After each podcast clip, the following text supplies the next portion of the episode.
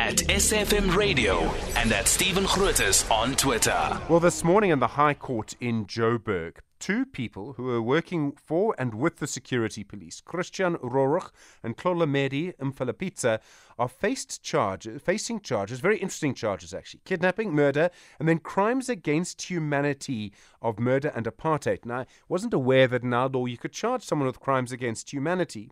And this is for the murder of what were called the COSAS Four. This happened a very long time ago in the early 1980s. And the four people who were killed were Eustice Madikela, Peter Matabane, Fanyana Nhlapo, and then also the attempted murder. So three people killed, uh, one other attempted murder of Zandisile Musi. What happened was, as I understand it, these four activists were working for COSAS, so representing, uh, you know, school children in the anti-apartheid movement, and they were lured to a particular place that had been rigged to explode. That's my understanding of the story. Dr. Zaid Kimmie is the executive director of the Foundation for Human Rights. Dr. Kimmie, good morning. Hello, Dr. Kimmie, are you with us? Okay, very strange uh, line we're having there. Hi, hi. Good morning, Stephen. Can morning. you hear me? Yes, I can, Dr. Kimmie. Have I got that? Uh, sto- have I got that story right? The COSAS four were basically lured to a particular location that was rigged with explosives. Yes, that, that is certainly the evidence that was given before the TRC hearings and the confirmation of the Amnesty Committee when it denied amnesty to the several perpetrators that were implicated at the time. Some of those perpetrators have passed away, two still alive. Why were they never prosecuted? Has any reason been given? Uh, no official reason in respect of the COSAS 4, um, these, these four victims. There seems to have been very high level executive interference in the NPA not to proceed with prosecution of apartheid era crimes of those who were not amnesty. Um, we don't know the who or the why, but there have been, as far as admissions, in various previous court applications that there was political interference by the NPA. And it's only now that we are seeing the COSAS 4 as one of three matters that are proceeding to, to criminal prosecution. And is it the NPA that's now bringing these, this case today? Yes, it's the NPA that has brought the criminal charges against the two remaining accused. And it's a very significant and historical trial in that this is the first time in South Africa that the, that the charges of crimes against humanity have been included in the indictment. And as far as we're aware, the first time anywhere in the world that the crime against humanity of apartheid has been included in a charge. Is that under South African law?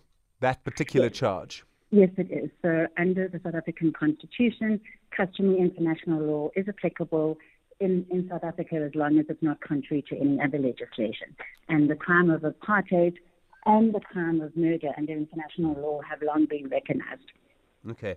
Um, I presume that Rohrig and Mfalapitsa are both fairly elderly now. I'm not saying that in the defense. I'm making a different point, which yes. is that we've seen a previous case um, where, uh, you know, where the person who was accused eventually passed away because the court processes took so long. Now, I'm not saying that will necessarily happen here, but this is always the risk with the delay, isn't it? That in fact, yes. the victims and their families never get proper justice. Yes, it is absolutely a concern in this matter, as well as several hundred outstanding matters that not only um, have some of the accused passed away, but that more may do so, as well as witnesses, and the fact that victims' families themselves in their own lifetime don't get to see the perpetrators brought to justice. In this matter, you've already mentioned that Zandile Musi was not murdered in the attack, he survived it. But unfortunately, he passed away in 2021 without having seen justice done because of the inordinate delay in this matter.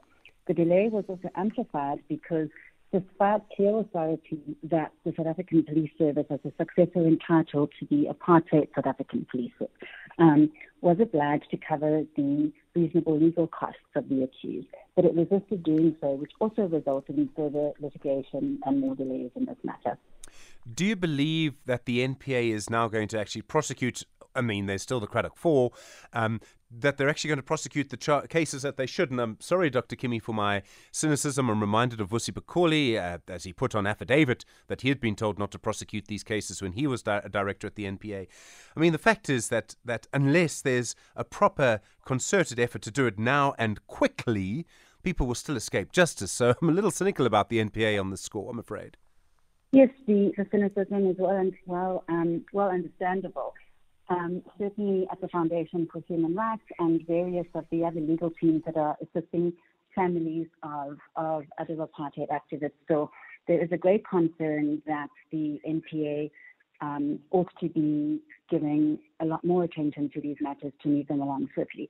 Just in the Cradock Four, as you've mentioned, the last the last remaining suspect has now passed away, um, which has created various obstacles to that trial ever proceeding.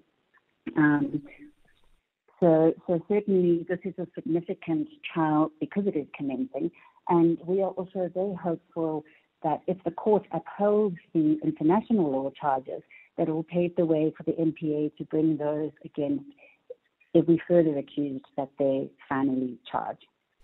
Thank you very much indeed, Dr. Zaid Kimmie, Executive Director at the Foundation for Human Rights. The trial then for the COSAS 4 beginning today, 23 minutes after 8.